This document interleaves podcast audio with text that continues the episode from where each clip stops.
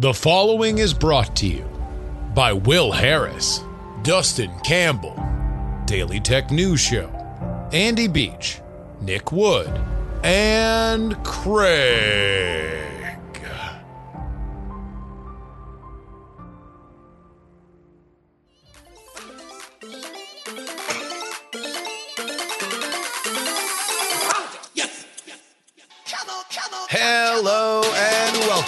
To the Politics, Politics, Politics podcast for June 8th, 2022. year old pal Justin Robert Young joining you in a steamy Austin, Texas. Oh my good lord, getting up into the triple digits till the end of the week, through the weekend.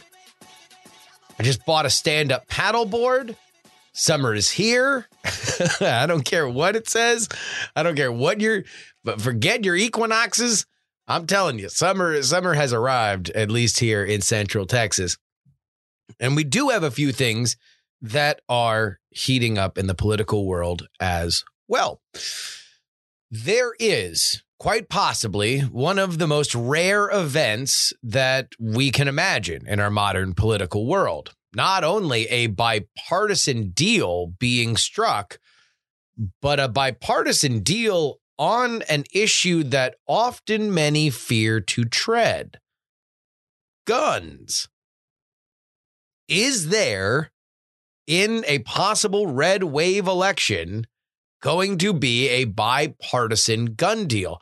As I am producing this podcast here for you guys, I would say that based on all the tea leaf reading, the answer is likely. We'll go through exactly what's in it, how it's unfolding, and the players that are making it happen. We also have a little news about John Fetterman. John Fetterman is now the official nominee on the Democratic side for Senate in Pennsylvania. He's also somebody that very recently had a stroke caused by an underlying heart condition. He has yet to return to the campaign trail. There have been news reports that he is unable to string more than a few sentences together before becoming noticeably fatigued. And he is now officially facing Dr. Mehmet Oz in that general election. So, with all that swirling in the air, I've got an idea for the Fetterman campaign. Now, I'm telling you, this is a 24 karat gold, brilliant diamond encrusted idea. Who and how should John Fetterman give his first tell all interview to about his health and everything else? The answer is Joe Rogan. I will explain my reasoning. Also, we're going to go full indulgent journalist.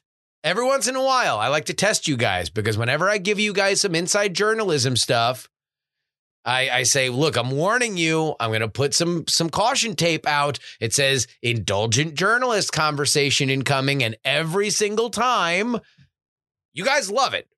You guys seem to very much enjoy it, but I'm self conscious, so I will label this one yet again because, quite frankly, friends, this might be the most inside journalist, inside journalism conversation that you will ever hear on this program. The Washington Post is imploding from the inside. Mixing around this cauldron of chaos is one of the top political reporters. Twitter, of course, it's a journalist conversation. And the ethics of what is and is not a suspendable offense. And more to the point, if a retrograde joke fits that definition. Sarah Rumpf from Mediaite joins us to talk about that. But first,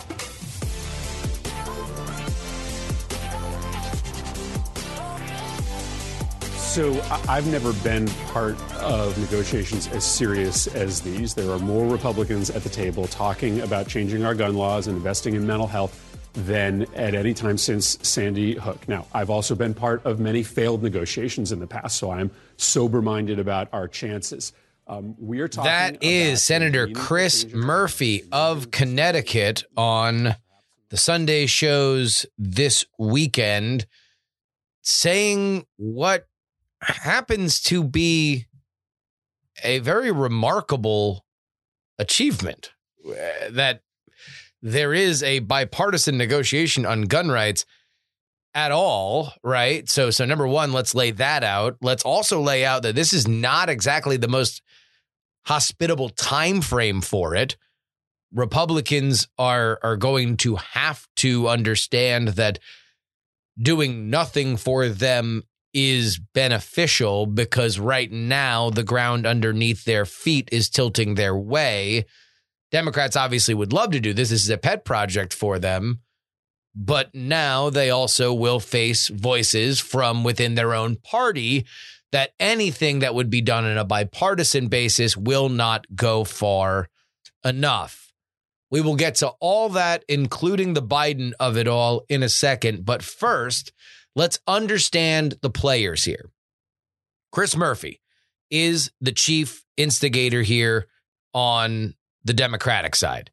He was extraordinarily animated after the shooting in Uvalde. He has been a voice on gun control since the Sandy Hook shooting and probably even before, but most prominently in the national mind, that is where he became a very, very loud voice. On the Republican side, it is John Cornyn, the senator from Texas. Obviously, there is some symbolism here between the shooting happening in Texas and Cornyn leading it.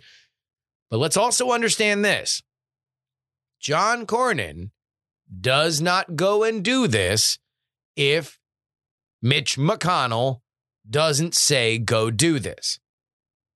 And indeed, that is the voice that I have been paying the most attention to through all of this because Cocaine Mitch, when he doesn't say anything, he is allowing things to move forward. If it stops, it probably means behind closed doors, Mitch McConnell has pulled back on it. Very rarely is he loudly wishing that something is going to happen if he has any control over it. So here's his quote We're trying to get a bipartisan outcome here that makes a difference, and hopefully, sometime this week, we'll come together. This, according to Punchbowl. Cornyn said Murphy has been very pragmatic and only focusing on items that Republicans can support red flag laws, modest changes to the nation's background check system. Quote, he's going where he needs to to get a deal, Cornyn said. For example, Cornyn said that he believes raising the age to buy certain semiotic weapons is not being considered by the group, despite the fact that Joe Biden has urged the Senate to take it up and made that part of his speech to the nation.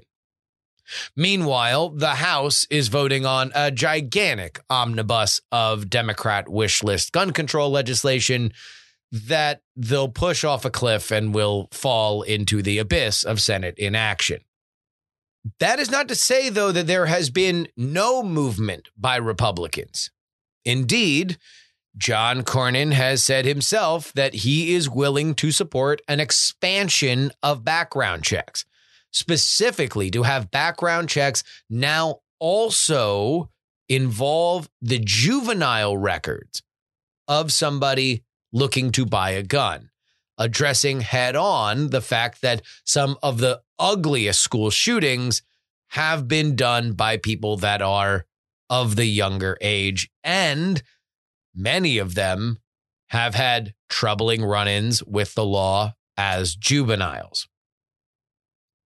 Cornyn goes on to say here what happened in the case of Salvador Ramos was a ticking time bomb. He was the Uvalde shooter. Everybody knew it. He shot his own grandmother. He self mutilated, killed, and tortured animals, threatened people online with sexual assaults and other crimes. Everyone knew this kid was trouble. For two years, he was out of school, sitting in who knows where, kind of like Adam Lanza up in Connecticut. That was the Sandy Hook shooter I had editorially. Familiar profile, and he committed multiple homicides and he also committed suicide. So, I mean, that's a terrible indictment of our mental health system, but also his ability to access firearms or pass a clean background test, even with this kind of record. The reason it wasn't considered is because it was part of his juvenile record. And so we're looking at ways to access that information because it's relevant. The other big piece here are red flag laws. Red flag laws are, as I understand them, akin to what I called in Florida being Baker acted and what people in California call being 5150'd. I, I, I don't know if there is you know 50 different terms for this but those are the ones that I know the best effectively it means that you are against your own will institutionalized temporarily now it may or may not surprise you that I have seen with my own eyes people being Baker acted in my life. Uh, it is not something that happens easily. It usually happens because somebody is out of control, the cops are called, and the presence of law enforcement does not calm this person down. It oftentimes riles them up more. And if you are unable to control yourself when the threat of being jailed is there, then you get pulled in.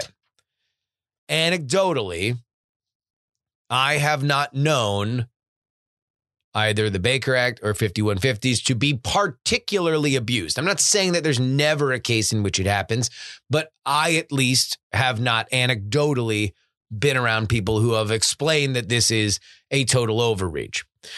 Red flag laws would operate under a similar premise. Should you be proven to be out of control, so much so that you would probably be in the realm of being Baker acted, then you might also lose access to your guns.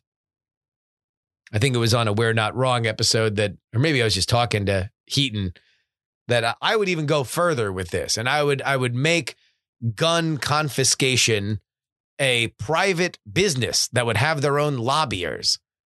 Make them like uh, car impound lots you know, you ever had to, you know, you wake up, normally it's hungover after your car got towed because you were out late.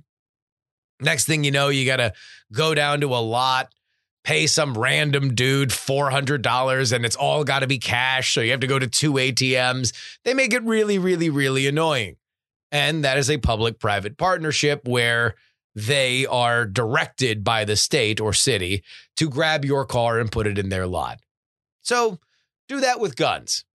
Have it be a private thing for which now will never go away because the lobbyists of gun impound lots would never let it.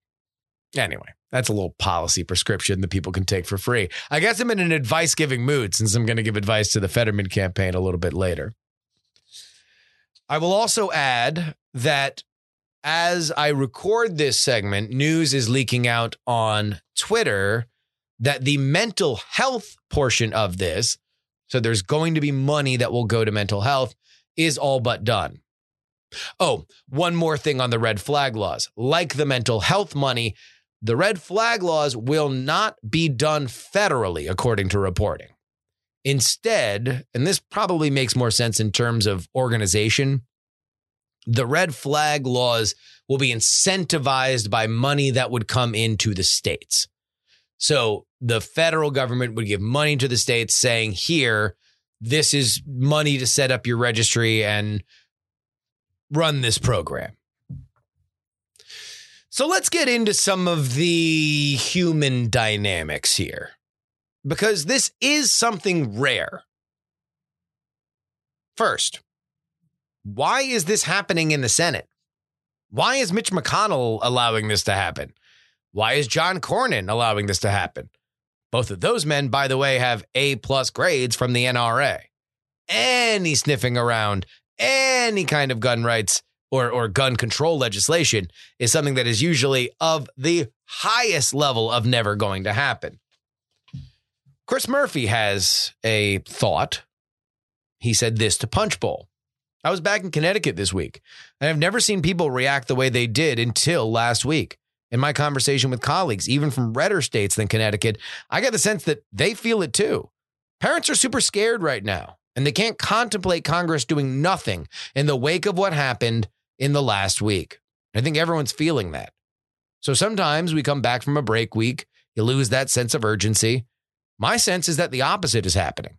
Today, as people return, I've talked to a half dozen or a dozen of my colleagues on the phone today. My sense is that the urgency level has increased after folks went home. So let's assume that the Senate is actually, for once, doing their job? Question mark. Let's look at the world around it. Obviously, you have a lot of Republicans that are never going to vote on anything remotely involved with gun control. Included in that group is Cornyn's other senator from the state of Texas, Ted Cruz. But they don't really need them if they've got enough Republicans on board. And it looks like that vote count is high enough. So, what about the Democratic side? Like I mentioned before, the House is going to pass a useless omnibus. Good for them. The man for whom befuddles the gerbs is again Joseph Robinette Biden Jr., the 46th president of the United States. Because bipartisan Biden seems like a slam dunk. And I would have to this point have assumed that he might have inserted himself in some background capacity, even if it's just whispers of Biden is very quietly cheering on Chris Murphy to get some kind of action or traction or win, possibly, on the issue of gun control. He didn't do that. Instead, he went in front of the nation and proposed a bunch of things that were definitely not going to happen. Now, in general, that's probably harmless, but it does move the Overton window a little bit in terms of acceptability and popularity of a solution like this from the Democratic Party. Because if this happens, friends, considering who's involved and when it's happening, it seems like a miracle to me for Joe Biden, who I very greatly believed was voted into office because he was a guy that could solve problems and he could solve problems on a bipartisan level to not take part of that pizza party. Oh, I don't know why. I, I am I am totally, totally, totally gobsmacked that he has not played this better. Although, how many times have I said that? The definition of insanity is expecting Joe Biden to be smart and then watching the actual news and being surprised. So, John Fetterman, let's uh, catch you up there. John Fetterman was the prohibitive favorite over Connor Lamb for the Democratic nomination to run for Senate in the Commonwealth of Pennsylvania. He did win, but in dramatic fashion because he was, at the time that he won, in the hospital. He was in the hospital because he had a stroke. He had a stroke because he had an underlying heart condition, one in which he had been diagnosed many, many years ago, but never returned to the doctor that sought to have him as a regular patient that had given him the first diagnosis. As of right now, John Fetterman has yet to return to the campaign trail. And look, I have been on this show and and others and said that I think that that is a problem, and I think a lot of people are kind of whitewashing the fact that like, oh, he'll be back, he'll be fine. Strokes are weird. Heart attacks are are probably more common. A stroke brought on by an underlying heart condition that happened as the beginning of a campaign was set to kick off, that rings alarm bells for me. But we don't need to talk about that right now. In fact, the Fetterman campaign does seem to be kicking into gear. This is his first national ad that was run on Fox News, of all places. Washington, D.C. attacked towns like this for years. They wrote bad deals that sent away our jobs, approved the drugs that kill our kids. We need help. They just talk. Not John Fetterman. For 20 years, he's lived in a place like this building, pushing, fighting. He's running for Senate to do the same thing there good American jobs, higher wages for us. That's John. This is John Fetterman, and I approve this message. Working class guy, union strong, fair wages. And unlike, let's say, Tim Ryan from Ohio, he actually looks like the kind of guy that would be for the things that were mentioned in that ad.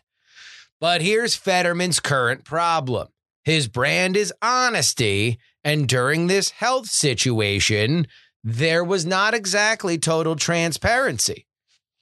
Now, when he did talk, I did like what he had to say. The statement that he released boiled down to Boy, do I, us men not like going to the doctor, huh? I went to the doctor once and they told me I had a heart condition and to come back. Instead, I dieted and exercised and never came back. Then I had a stroke because of my heart condition. End quote for my paraphrasing of it. But it wasn't far from that. Look, it was relatable. It's on brand. It's why Fetterman is a compelling politician. But there's one way that I believe that John Fetterman could totally, totally put this behind him. And I mean everything. I mean the honesty. I mean the health stuff. I even mean what has been reported out over the last few days as Fetterman's inability to put sentences together. If indeed John Fetterman is fully recovered, then my advice to him is that he become a guest on the Joe Rogan podcast, giving his full side of the story and introducing him to the Rogan audience. Now, here's why. Of all the places that he could do it, he's not going to do it on MS- MSNBC. He's not going to do it for a local, uh, you know, Pittsburgh or Philadelphia television station. No, no, no, no, no. Come on down to Austin, John and you do Rogan's podcast. And here's why Joe Rogan is a bro's bro. He is no doubt acutely familiar with the male urge to project invincibility internally and externally. Fetterman can tell him the story of his situation, and I will almost guarantee you, instead of giving a bunch of follow up questions about exactly when certain press releases went out and exactly why his wife said this and his PR people said the other thing, none of that. Joe Rogan would come back and probably tell him the story about how some cage fighting friend of his did the exact same thing and then won a championship belt. By the way, Rogan's subreddit already recommended this back in March. The top comment on that is yeah, this guy is awesome. But here's the real reason why this is a 24 karat gold idea that both Joe Rogan and the Fetterman campaign need to steal from me. It's going to be a softball interview that will be treated like an inquisition by the mainstream media that has painted Rogan to be someone that he is not. For folks who have not listened to the man himself, Rogan is effectively a Bernie socialist. Culturally, he's rightward of progressivism, but that's his brand. That's the Bros Bros brand. In reality, those two would probably spend most of their time talking about Fetterman's push for weed legalization, something that both men could, I'm sure, opine on for weeks and weeks and weeks.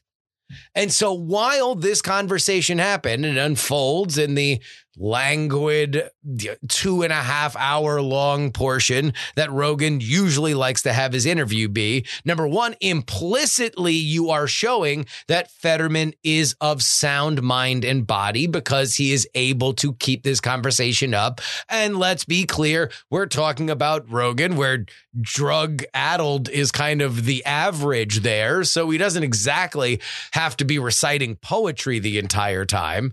Meanwhile, the mainstream media will act like he just did three hours with the ghost of Rush Limbaugh because they have made Rogan into being a right wing crusader in the mold of Steven Crowder.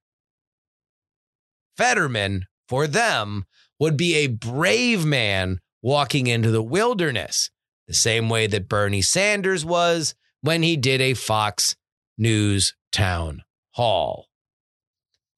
I don't need any credit for this, by the way, guys. Either for Rogan or for or for Fetterman. I don't need any credit. In fact, have this be our secret code. When it happens, say, this has been a plan long in the making. That's how I'll I'll know that you guys got it from me.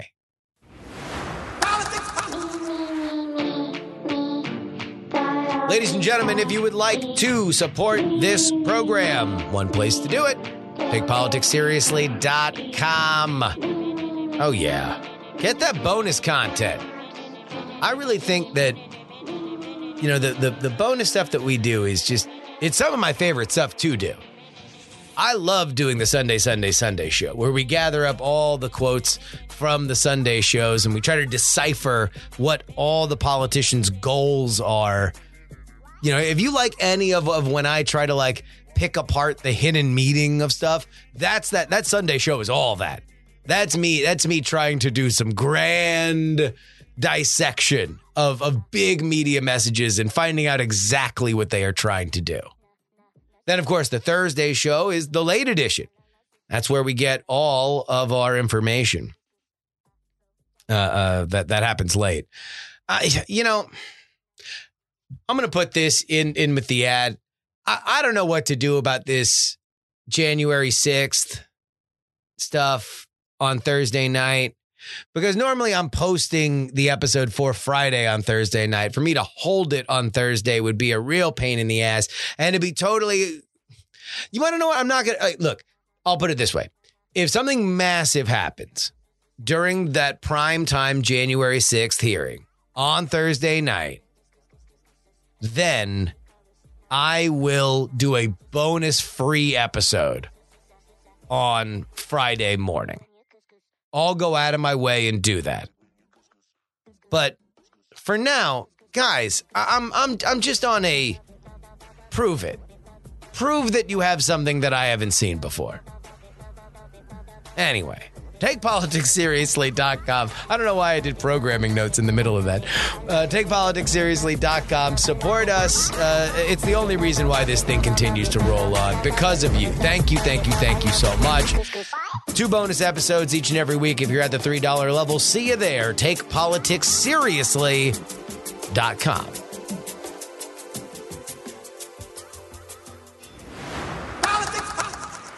I tried to warn you guys. I tried. I said, journalists, every moment of every day, and I know it because I am one, am waiting, hoping, wishing that the public would stop fixating on the dumb news and really, really feast their eyes on the true story. Journalists. in all seriousness, whenever I get super inside journalism, I warn you guys because I know it isn't strictly speaking about politics, but the following story we are about to uh, talk about does. In fact, it involves one of the most well renowned political reporters in the nation at one of the most politically savvy newspapers in the world, the Washington Post. Dave Weigel who is now suspended. But for what? We discuss that and so much more with Sarah Rumpf. She is of Mediaite. Welcome back to the show, Sarah. Thanks for having me.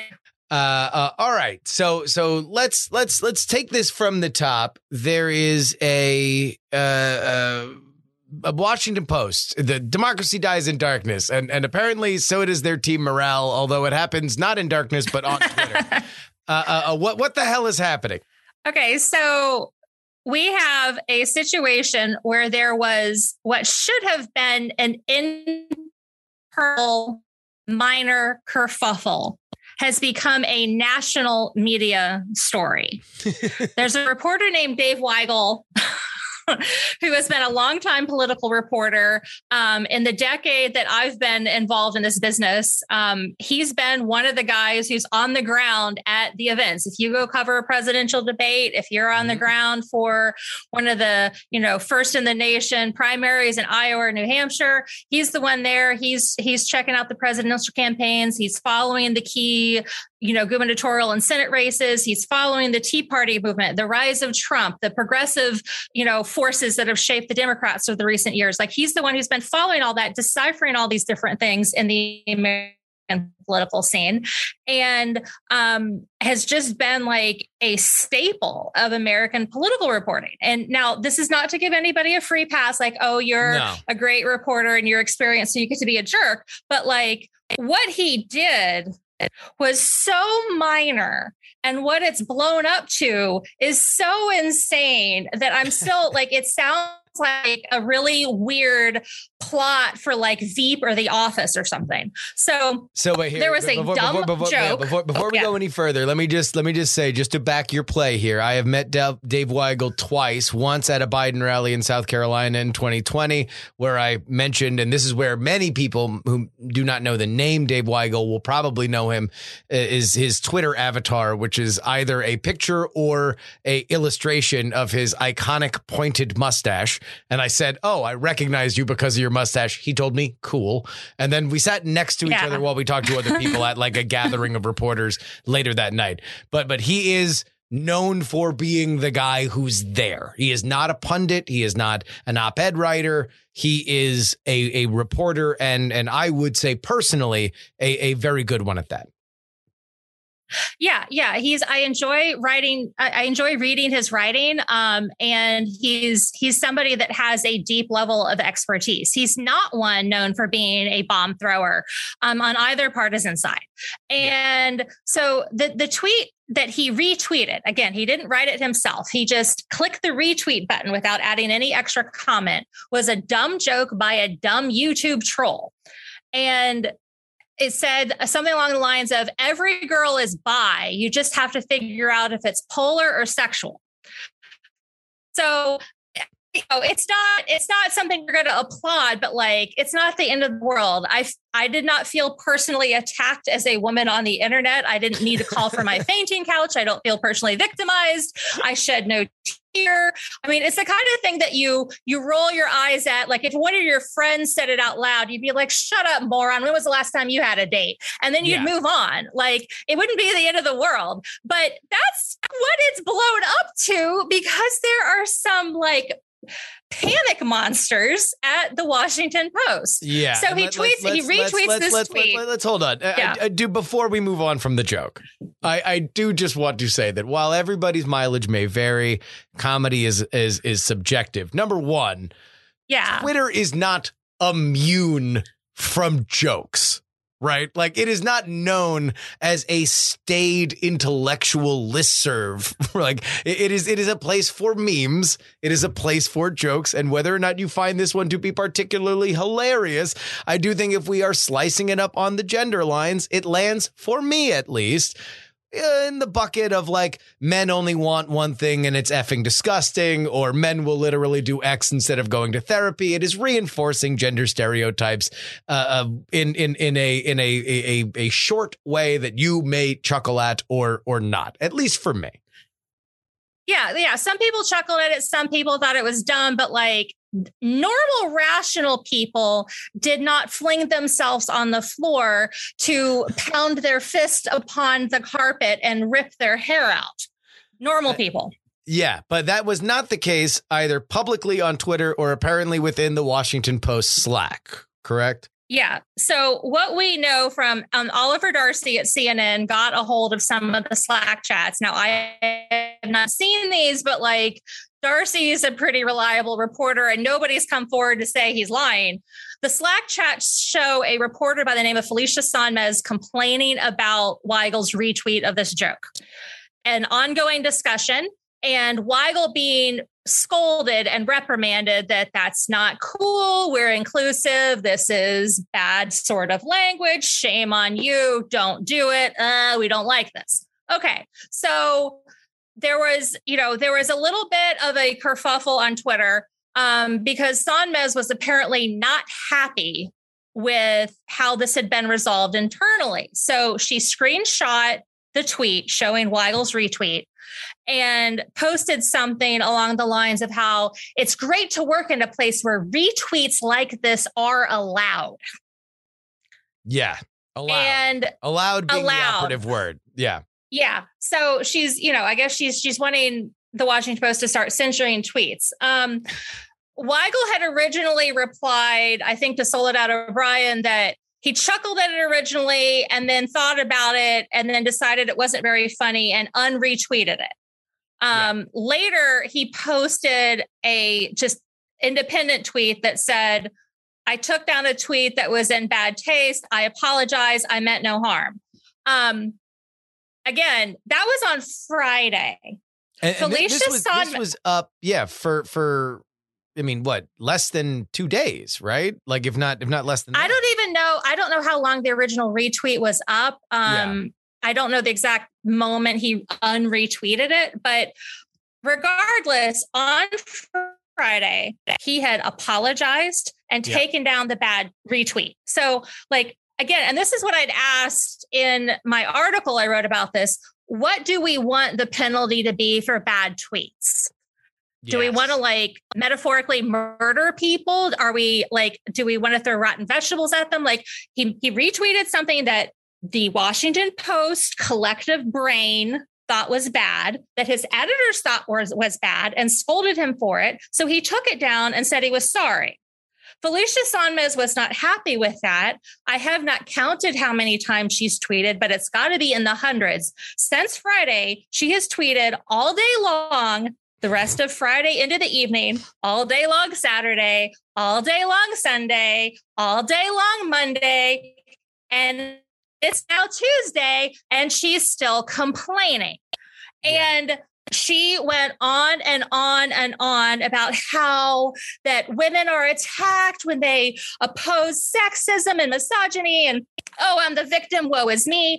And the fact that she kept hammering on this and the fact that she was disclosing internal communications people were like this is tacky. And then she kept going and people were like this is nutty. So then she starts screen capping all the people that are criticizing her. And you can see that the conversation is not mad at her for criticizing Weigel's retweet. It's they're mad at her for taking stuff in the family and putting it out in public and for going on like this. Like the criticism, both the valid critiques and the jerky trolls are yeah. all focusing on the fact that she's being a nut about this and won't drop it. So she goes on and how she's a victim and on and on and on and on. And she just keeps hammering. And at one point, another Washington Post reporter by the name of Jose De Real, Del Real, um, jumps in and agrees with her that the tweet was offensive and terrible and agrees that Dave needed to apologize and he shouldn't have tweeted it and agreed with her that women get treated like crap on the internet and voiced support for her struggles, but then asked her to stop being so unrelenting and cruel to her own coworkers to stop publicly bullying her own coworkers. So then that launched a whole new tirade where she screenshot all of his stuff, complained about him. She has tagged several of the Washington Post senior editors in tweets like, How is this allowed that I can be attacked? And it's like every time she attacks anybody, it's a valid defense of women's rights on the internet. And every time someone criticizes her, it's a mean attack and they're picking on her and it's not fair. And like, this is not helping women. Like you're, you're, you're portraying us as frail lunatics, honey. Like I, I don't like, I don't need like somebody's career to be destroyed if they trolled me on the internet. Like, and again, Weigel's tweet wasn't about her. He didn't owe her anything. Like, well, yeah, it had nothing to do with also, her. Let, let's also roll the clock back a little bit on Sonmez. Many might remember that in the aftermath, and we're talking hours as news was rolling out that Kobe Bryant had died, Sonmez yeah. tweeted a Daily Beast article recounting Kobe Bryant's rape uh, trial, allegation and trial, everything that happened uh, in in Colorado while he was still alive. She got criticized for that. There was an uprising within the Washington Post to defend her amongst and those Weigel ranks, uh, participated. Weigel. Right, Weigel supported her. Yeah, he co-signed that Washington Post guild letter that was supporting her. And like again, she was briefly suspended with pay and then it was un the suspension was revoked after everybody came out to support her. Yeah. What's happened now is yesterday the Washington Post suspended Weigel for a month without pay. Like in the middle of this primary season, which should yeah. be like his busiest season. And like again, like you don't give somebody a pass because they're useful, but like this is an insane penalty. They've they've suspended him for a month without pay. And like again, I'm going, I don't know anything about the Washington Post salary details, but I assume they make more money than I do. But still, living in DC is expensive. Like, I don't know his financial situation. Like you, you go without a for a month without a paycheck, and you have a mortgage and a car payment. Like that could be really stressful for somebody.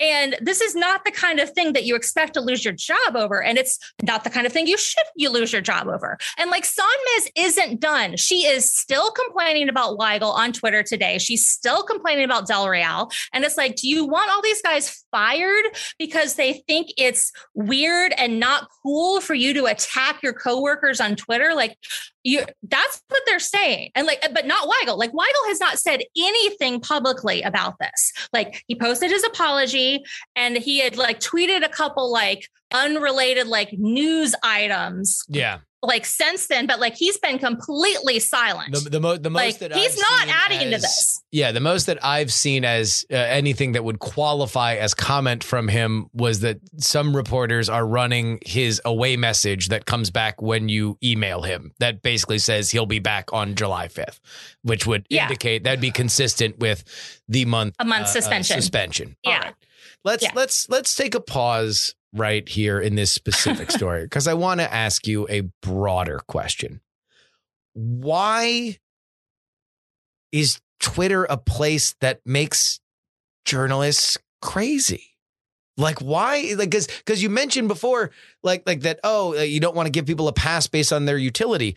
Sure, and the job you have when you are at a place like the Washington Post, and it used to just be a newspaper, now it's 24 7, is that everybody is on the same team to produce yeah. content. That's the gig. That's why you get paid. That's why you have health insurance. That's why you have everything that comes along with the, with a prestigious job at one of the top newspapers in the country is because you are all on the same team to get a product out the door. But it doesn't seem like that is even registering in in an exchange like this where there are no teams. There is only Twitter accounts which to my knowledge Sonmez profits nothing from, does not provide her health insurance, does not provide her any kind of, of, of, title beyond her her her, her uh, uh, uh, you know username. So like I, I what what drives me uh, uh, crazy just trying to think of it is like where how online do you need to be to believe that this is a more real life situation what's happening on Twitter than what your actual job is. I mean, so part of the problem again is that we do have to recognize that the media industry has totally changed because for hundreds of years the newspaper's profit model was subscriptions plus advertisement Yes.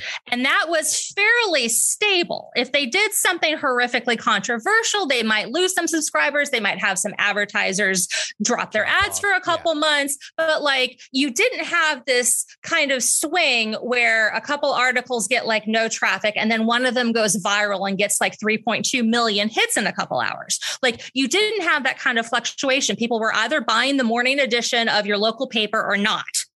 So now what we have is because it is so online and so driven by clicks and traffic and eyeballs and engagement rate and average time and all these kind of things and click throughs and all of that you get where somebody like taylor lorenz another problem child at the washington post um, I, was gonna, I was gonna do my best. I was gonna do my best. We are at 15 minutes and 33 seconds for me to, to try to get as far into this before we mention taylor you know, lorenz but let's I, let, let, Go, okay. go, go. Ah, go Taylor, go, Taylor go. freaking Lorenz. Okay. No, look, I I will acknowledge that she is a good writer. I will acknowledge that she is a dogged investigator. I and and but she's committed some serious journalistic things that are actually a problem and, for the product. Things that are actually a problem yes, yes, for the yes. reputation of your newspaper which if you go to journalism school these are 101 things that you are drilled into your head on offering comment on Look, listing it correctly on on on not over uh, explaining oh, what what yeah your, yeah what like don't is. don't don't lie. Don't falsify sources. Don't target children. I mean like the stalking that she did of george and kellyanne conway's daughter daughter Claudia when she was 15. Like that was freaking gross. She was sending her private direct messages trying to develop a relationship with her to use her for a story. And she was 15. I don't care who her mom is. Like, I don't care if, if Claudia Conway is literally the child of Adolf Hitler and like somebody else terrible yes. and is like overhearing them plotting a new world war. Like you don't go after kids. Anyway, okay. So, but like the thing with Taylor Lorenz is that she has maintained that she has a right to develop her own brand and to have yes. her own social media personality separate and apart from the New York Times where she was before and separate and apart from the Washington Post. And over and over again, she becomes the story that overshadows the story she actually wrote. And then she oh oh and everybody's attacking me. And she melts down over it. And and you see these very perverse incentives where you get the little dopamine hit of the social media viral moment and you get the clicks and the retweets. And you can see Felicia Sonmez has been spending again we're on day 5 now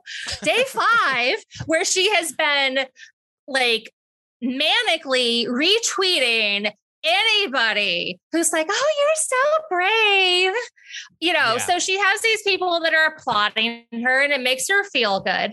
And like, you know, I and, and, and let me be very clear here. I I'm I'm I'm being very vicious and criticizing these people.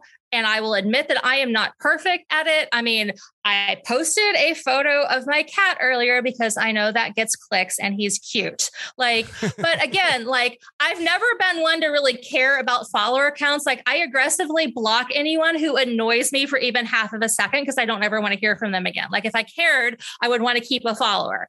Um, and I've really tried to practice what I preach. Like, a couple months ago, um, there I wrote an article that included some originally sourced little scoop information about what was going on with CNN with the Discovery Time Warner takeover.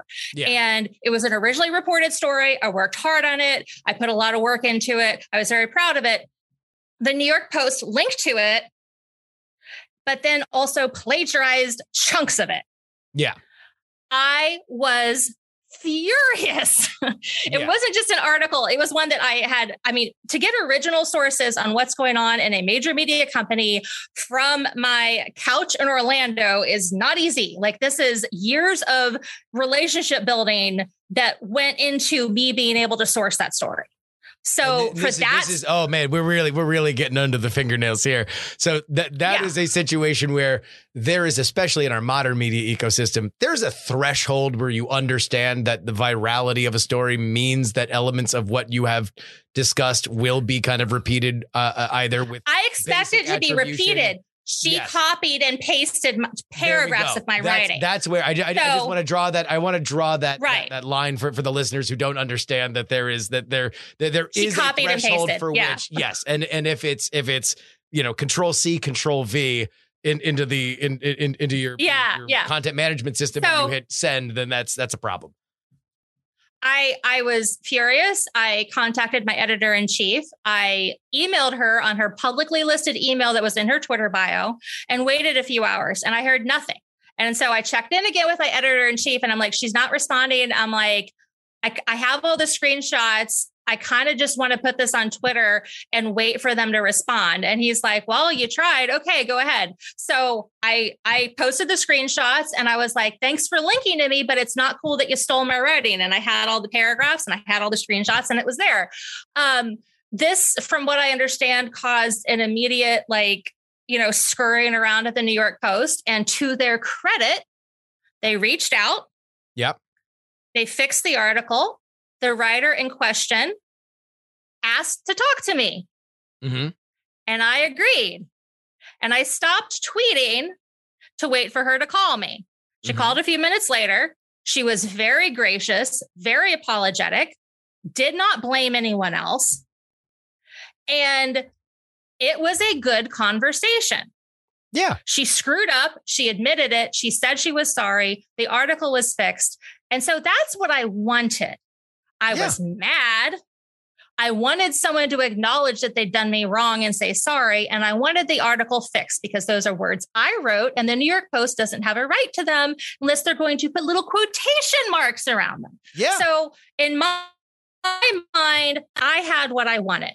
I, with her permission, I wrapped up the thread by publicly announcing and adding onto the tweet thread that I had talked to her, that she had apologized, that it had been a good conversation, that the article had been fixed, and I considered the matter satisfactorily resolved. And then that was it. I was gonna say And so, it so was what, so what, over. what what what happened on days uh, two through seven That it was all resolved within several hours. that was done and this was a fascinating yeah and again and and look i'm i I, I hesitate even like bringing up that story because like I don't want people to go after her because she screwed up but said No, she no, was no. I sorry mean, and yeah, fixed it. journalism, Journalism And that's what she- yeah. Yeah. Ju- So, yeah, and- especially I mean, because because what, what what you're discussing right there isn't even really like newspaper ethics. That's blog ethics, right? Like like that's that's Yeah, you well, know, like- you you you put in a block. Uh, you know, you at least designate that this isn't my writing, so people don't assume that you are just scraping Yeah. things in the way that that bots do. No, she So, like- she had it just in the text. Yeah. And and Yeah, again, like so in this and that's- situation, that's- you, but you fixed it. I mean, and that's that's the thing. Yeah. In this world, things need to go so fast. You need to get your headlines up so fast. Your social media needs to be right. so in front of the story that there are lapses, there are problems, there are greedy elements where people lose their own uh, way, and sometimes bad things happen. But it doesn't seem like the the majority, maybe maybe the majority of things are handled like yours is, where it's like either reached out privately if there's no satisfaction there if there is a public thing at the very least you can say hey look we discussed this and we wrapped it up what you have pointed out though is if you're in the world of developing your own brand and the there is an brand that- incentive Yes, to, to make a going. fuss and to continue the fight and to continue the ongoing turmoil. And like the, the- again, the, the drama is the product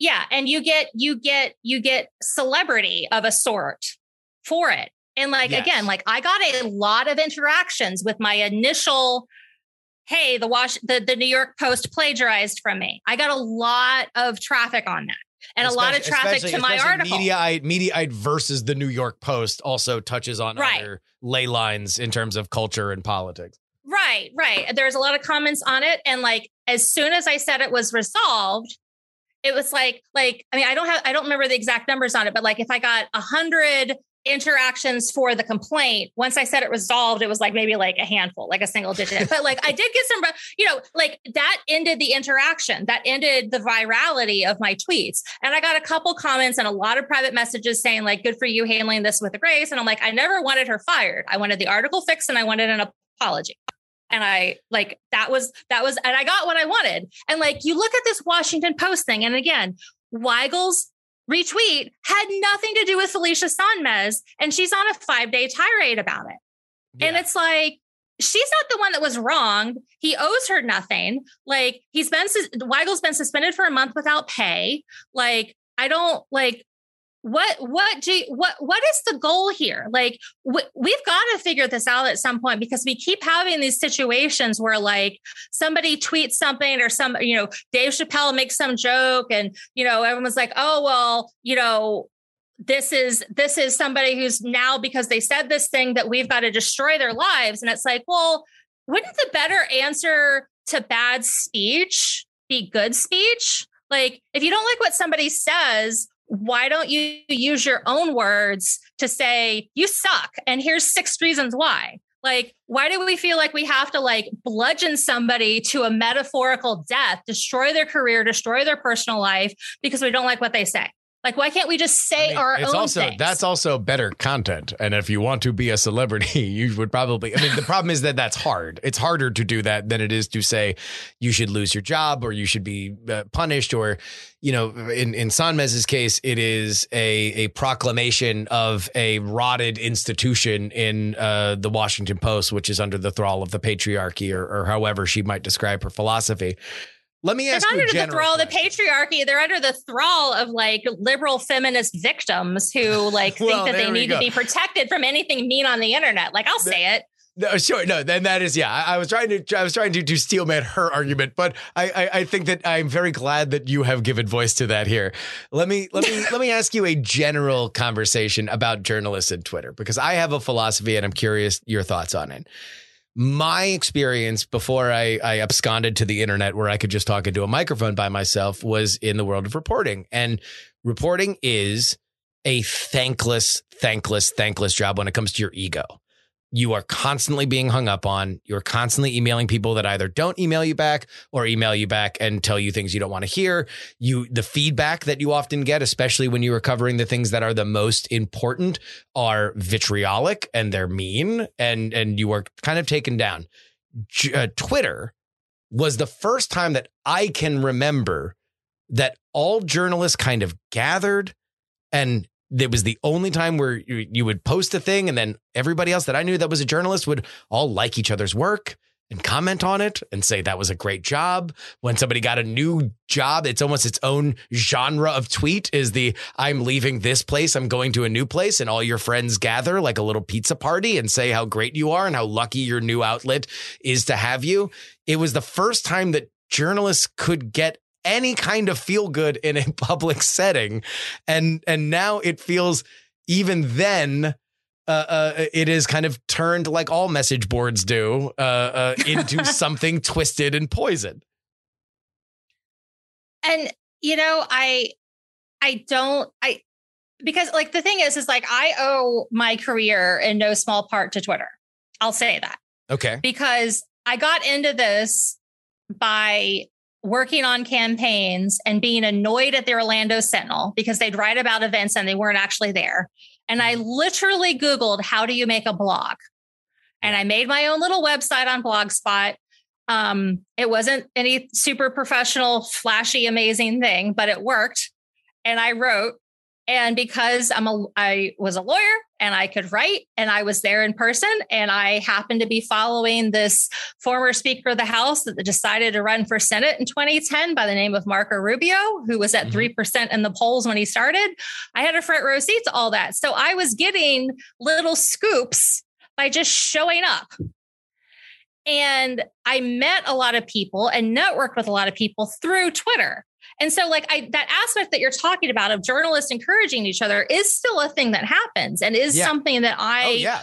I I appreciate and I'm grateful for because those those connections that led to me meeting people at red state before it went completely off the rails um you know and and going to events and going to, deciding to like go ahead and go to conservative conferences that I'd read about online and like to meet these people and like one thing leads to another and you're invited to contribute an article and you're invited to freelance and then that leads to leads to leads to to where now i have a like my full-time job is as is part of the editorial staff at mediaite like that doesn't happen without Twitter, without the conversations I had, without the like actual real life friends that I have yeah. and networking connections. Um, but then at the same time, like, you know, I I hate to get all like super philosophical here, but like Go, we human beings. Okay, well, look, okay, let's look at the broader like pre-internet human history. We are violent, mean critters. Mm-hmm. Like the reason that everybody in Europe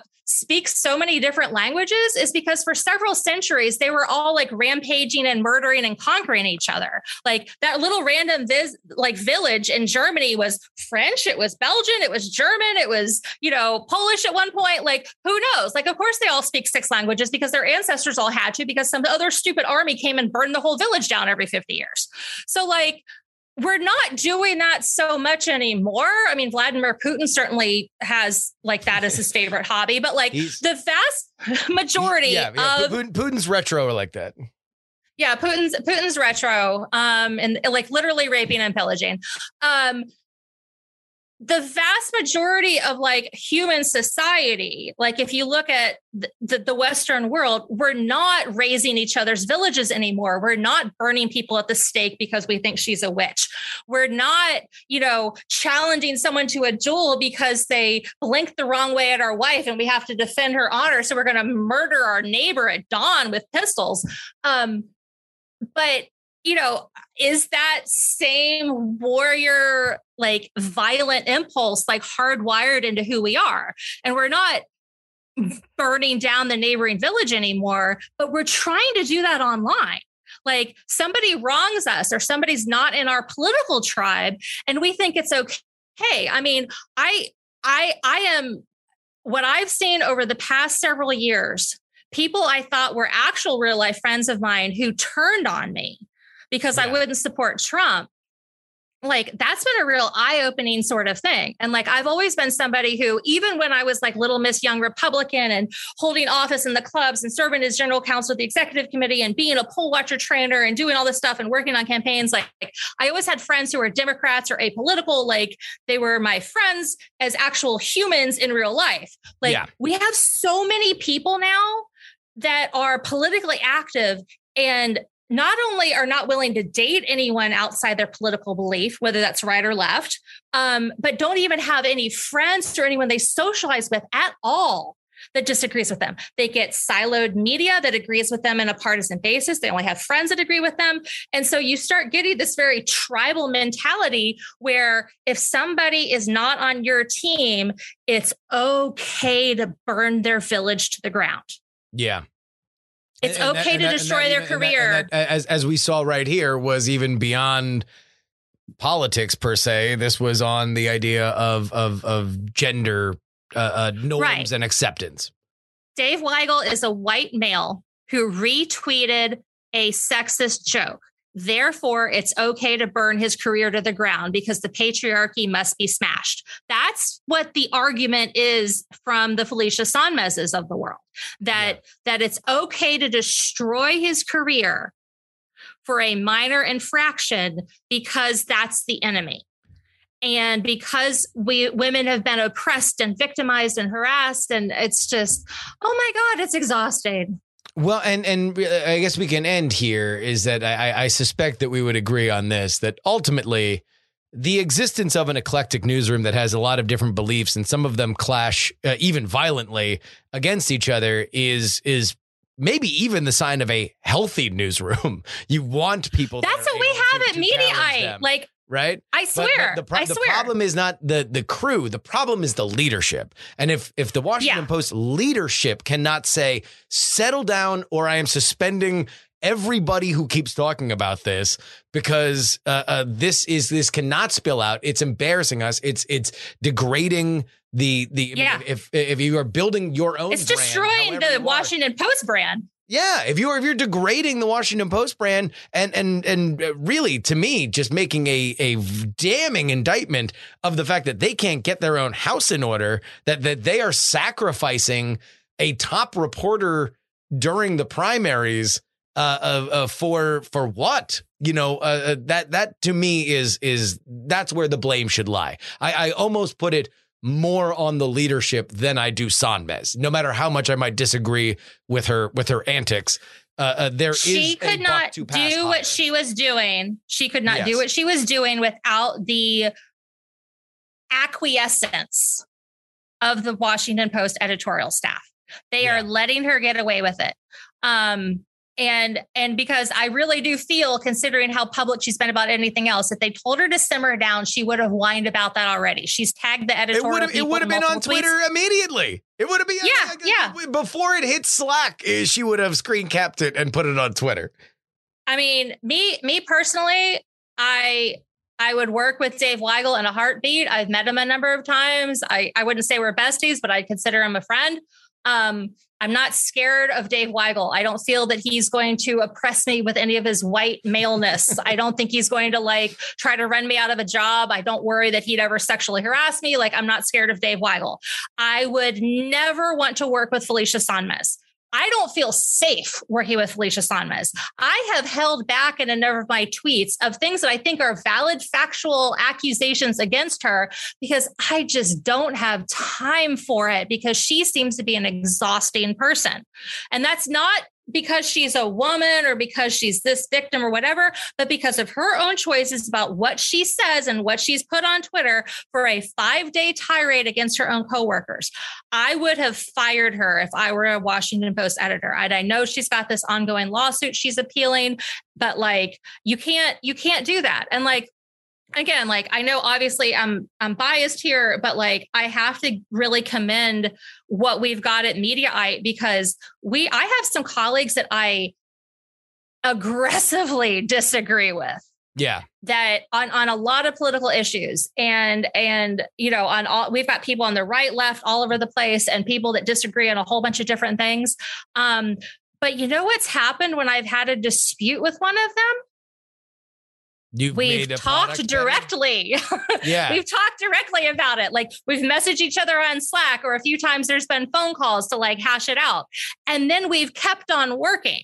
Like because we all want the site to that succeed. needs to happen. Everybody, I mean, like that's like there's the line from Blazing Saddles that like we got to protect our phony baloney jobs here, and that's what I would always think of in any of these situations. It's like you know you get to report and write for a living. You know what an amazing gift that is at, at any kind of level, be it at, at, at a small newspaper, a small blog, or or name brand stuff like Mediaite is, and certainly like the Washington Post and New York Times are.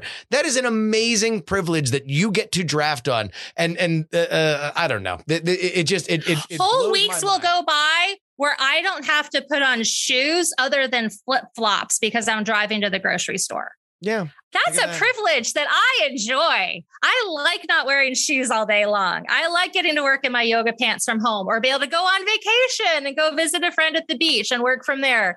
And I like it and it's fun. Yeah. um Yeah. i just and i think like and again I, I i i go back to the broader philosophical point humans are violent angry combative critters but we're also capable of amazing acts of bravery and kindness Yeah. and you look at what happens after these disasters. You look at how the world has rallied around Ukraine. You look at how, like, I mean, what is Poland taking in like a million, two million Ukrainian refugees? Mhm. Like, you look at what humans are capable on the good side. And like, I, I, I, I think it is an uphill battle. But I do think that, like, you and I and every single one of your listeners gets to make a choice every day and we can choose to be kind and encouraging and we can choose to share the good stories and we can choose to positively interact with the people who are behaving in a positive manner and to reward them and to not see the online lynch mob gathering and say oh let me get my pitchfork. This looks fun. We can all make that choice and it's hard. It is, you know, there's a mob mentality that is attractive to the way humans are hardwired, but there's also a lot that feels good about being kind. I've seen a number of times somebody tweet something that indicated that they were going through some kind of trouble or stress Mhm, and mhm. messaged them privately and said, "Hey, how you doing?" Yeah. And sometimes that's been just a, oh, like I'm fine, I'm just tired. And then like this bill didn't get paid and said I have to pay this. And like I'm just annoyed. I'm okay. And then sometimes it's led to a longer conversation where somebody really was having a rough time. and needed somebody to talk to. And like we can all choose to be that person that reaches out and says, "Hey, how you doing?" So like we can choose that. and and also let me let me just reinforce. I want to circle back to this as we wrap up. Uh, if you have a problem with somebody, go after them. To go after their job is just to me crappy. Uh, it is a bad. It is. I mean, if you want to damn the institution, and we're talking about media here, so let's say a, a paper or something like that, then don't come with one example come with a bunch of examples if you want to damn them for a pattern of something but but to say that i mean there i can't think of a person for whom i disagree with in media and boy do i have a list of them that i want them to lose their job I want them to yeah. be shamed, maybe for their bad work. I want them to know that I think that what they do is bad, but I, I don't want them to lose their job. This is the point of media. Yeah. Is everybody puts these things out in the air? Okay, uh, uh, Sarah Rumpf of, of of media. I thank you so much for for for for, for joining us. Uh, uh, I have a feeling we could probably talk about this for the next uh, maybe as long as uh, Felicia Sonmez is tweeting or or, or a rough approximation. Oh man, my voice would give out long before then. I I will I will I will yield to her superior stamina and keeping the fight going. I wonder I wonder what her next assignment is, by the way. That's the other thing that blows my mind for all these people who spend all this time on Twitter. It's like, what else are you working on? Like, like you know, she'd worked on a piece with Weigel not too long ago. They shared a byline. Like people uh, found that. Like I just ah like if you're another Washington Post reporter and they ask you to work on something with Sonmez and share a byline, like what do you do? Like say, oh no, I can't. I don't want watch, to. Like watch, I would not want to. Oh, uh, number, number one, number one, delete your Twitter and then watch your p's and q's very, very, very carefully. Yeah, hide apparently in, she's the, the most basement. powerful person in in the Washington Post, uh, next to Taylor. Uh, uh all right, thank you so much for joining us. Thank you so much. Have a good day. And that'll wrap it up for us today. Politics, Politics, Politics is written and hosted by me, Justin Robert Young, for Dog and Pony Show Audio in Austin, Texas. If you would like to thank Sarah for uh, her time, then uh, please go ahead. px3guest.com. That is letter P, letter X, number three, guest.com. I did my best to not go fully into the Taylor Lorenz thing mostly because we are doing a full Taylor Lorenz segment on We're Not Wrong, the podcast I do with Jen Briney and Andrew Heaton. That'll come out tomorrow. So if you want more about Taylor Lorenz, and I got a lot of thoughts about Taylor Lorenz, then please go ahead and subscribe to that podcast. If you'd like to email me here, it is theyoungamerican at gmail.com. You can find this podcast on Twitter, PX3 Tweets, on Twitch, PX3 Live, which is where I am Monday, Wednesday, and Friday. You can find this podcast at px3podcast.com, and the merch is at politicsmerch.com. You can support us with a one-time donation, paypal.me slash payjury. My Venmo is Justin Young 20. Our Cash App is PX3 Cash, and you can send checks to PO Box 153184, Austin, Texas 78715. That goes for anything else you want in the mail. Just make it out to Justin Young course, you can only head over to takepoliticsseriously.com if what you want at the end of the day is bonus podcast. The $3 tier gets you two bonus podcasts per week, covering all the news that we miss on our free podcast schedule. And our $10 tier gets your name read at the end of the show, like these fine folks in the Titanic. $10 tier. V-Guard, Alexis, Neil of Neils, MC Dradio, Unsafe DB Levels, Katie, Double K Ranch, Amanda, Yeo Pinball Shop, John, DP4 Bongo, Niemeister, Nick's Horseless Diner, Catherine, persons familiar with the matter, and vote Gloria Young for King of the New World Order. 100 Mile Runner, Edison, Up, Up, Down, Down, Left, Right, Left, Right, BA, Start, Dr. G, Headphones, Neil, Charles, Darren, uh, Idris Arslandian, Blue Front and the Lenina, DL, Steven, Chad, Nomadic Terran, Diana Shrill, Shrieks, Miranda Janelle, Chief Andy, Robert Casey, Paul, is awesome. Brad, Richard, D Laser, just another pilot, middle age, Mike, Utah, Jimmy Montana, the Jen, Adam, LD, Really, Chopper, J Pink, Andrew, and Josh. If you want your name read right there, only one place to go, takepoliticsseriously.com. Sign up at the $10 tier. We're going to get into some campaign criticism, some campaign uh, handicapping. Our friend Michael Cohen is back. And a reminder the last time that Michael Cohen was on this show in, in an interview capacity was when we were breaking down that Glenn Youngkin had a chance to win in Virginia. Look how that turned out. Big upset. I was talking to him in Virginia when that happened. But we both kind of agree that there's another state that we think there is an underrated Republican challenger. And it's in Pennsylvania. But that's Friday. Till then, this is your old pal Justin Robert Young saying some shows talk about politics, others talk about politics, and still more discuss politics. But this, this is the only show that dares discuss. Oh!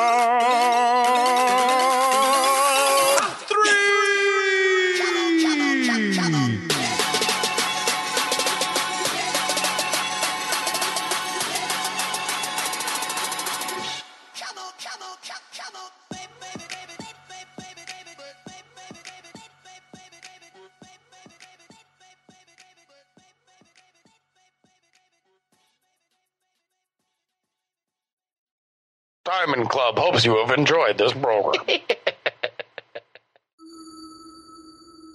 Dog and Pony Show Audio.